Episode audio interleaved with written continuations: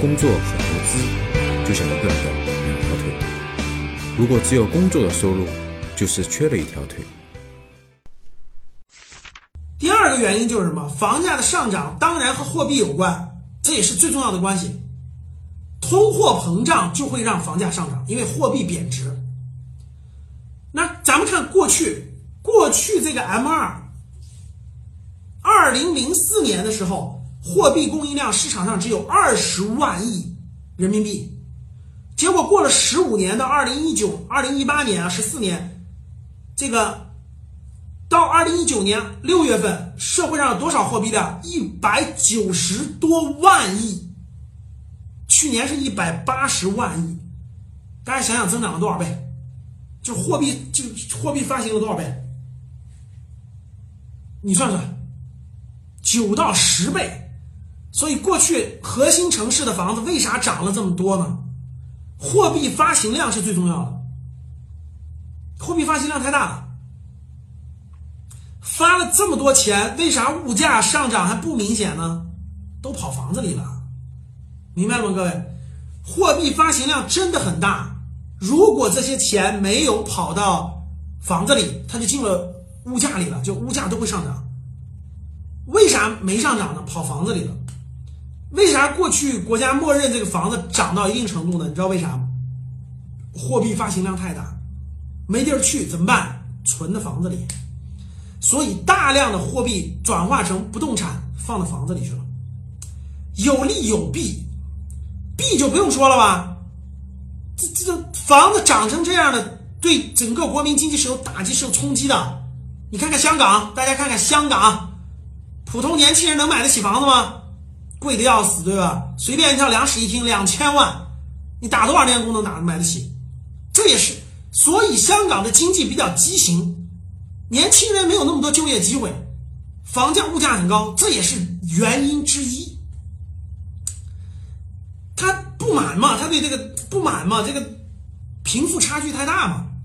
那这个这个这个，如果说这些钱这么多钱没有跑到房子里，跑到物价里了。那更倒霉，那物价上涨太严重了，那我们的消费，那我们一个月几千块钱就不够活了呀，我们吃喝拉撒贵了呀，这些钱跑到房子里呢，虽然把房子拉高了，资产拉高了，但是至少对大家的生活的这种影响不大，通货膨胀不大，所以各位，这些钱其实都在那房子里存着呢。过去货币发行量让它囤到那个房子里去了，那我问大家一点，未来货币会不会像？过去十五年一样这么发行，这才是最关键的问题。如果过去未来十五年货币发行量跟过去十五年一样超，就是发个八到九倍，那我明确告诉你各位，房子肯定还要涨，肯定还要涨。关键问题是货币会不会这么发行了，这才是最重要的，就是钱是不是会越来越多了？现在的 M 二已经是一百九十万亿了。今后十年会不会翻两番？明确告诉各位，几乎不可能，可能性特别低，特别低，低到什么地步呢？我认为小于百分之一。你知道为什么吗？因为过去十五年就是用这，说的简单点就是这样的。比如说你是个，举个例子啊，比如教室里各位能看到我吧？你像我这么苗条，对吧？过去是二零零四年，你像我这么苗条啊。假设你像我这么苗条，其实我挺胖的了啊。结果呢，你过你十五年吃吃吃吃吃吃成个胖子了，你知道吗？就巨胖无比。大家懂啥意思吗？就是比我胖十倍，就比我胖八倍。我问你，你自己有点脑子，你还会吃吗？你说我还要吃？我已经我已经这么胖了，我我现在是一百。八十斤不到，你已经吃了二百六十斤了。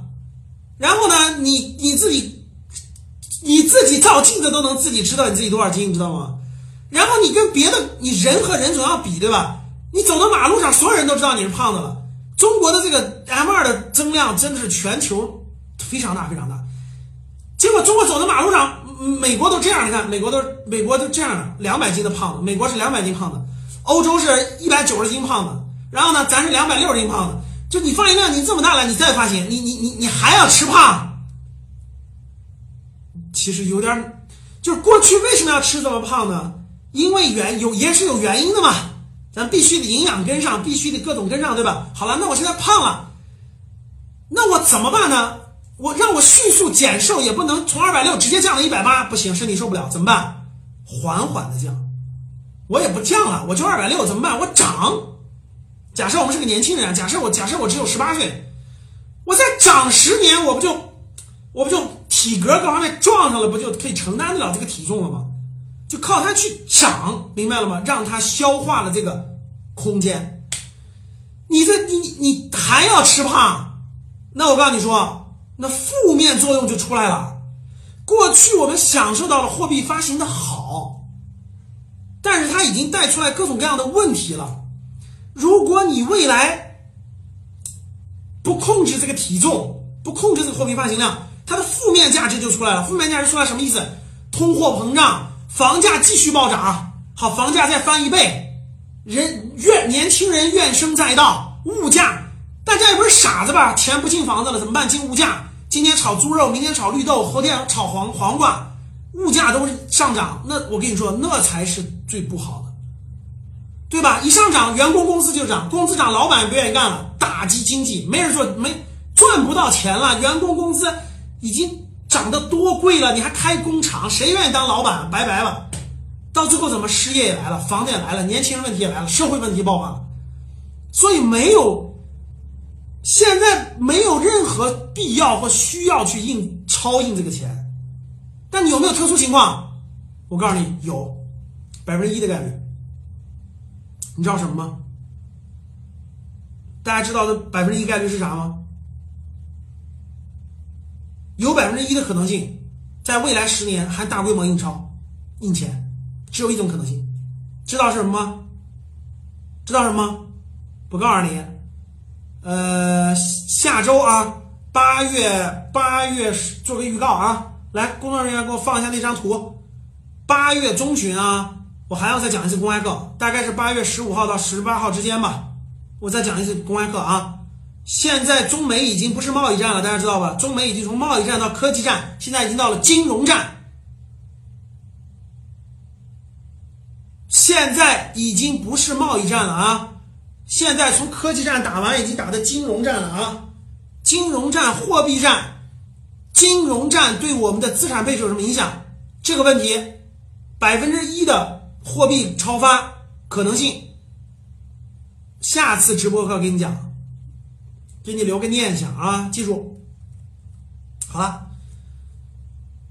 就目前情况看，百分之九十九的概率不会超发了，不会超发了，除非发生极端情况，没有极端情况不会超发。所以为什么各位，你们发现没发现，最近一年是不是到处都是暴雷的？发现没发现？P to P 暴雷。什么什么上市公司暴雷，债券暴雷，财务暴雷，你知道为啥要暴雷吗？因为国家在去杠杆啊。如果国家正常印钞的话，我跟你说，这些骗子，这些骗子就不叫骗子，叫金融大亨，明白吗？能听懂我讲啥吗？来，听懂的打一，听不懂的打二。听懂的打一，听不懂的打二。如果您想收听本期节目的全部内容，欢迎订阅《格局财商二零一九》，与我们一起提升财商智慧。如果你不会投资，不会理财，在投资方面有困惑，特别是之前投资有过亏损的经历，可以与阿康交流。微信号五幺五八八六六二幺，我在微信那里等你。添加成功后，我也会分享好的电子资料给你。今天的节目就到这里，我们下期见。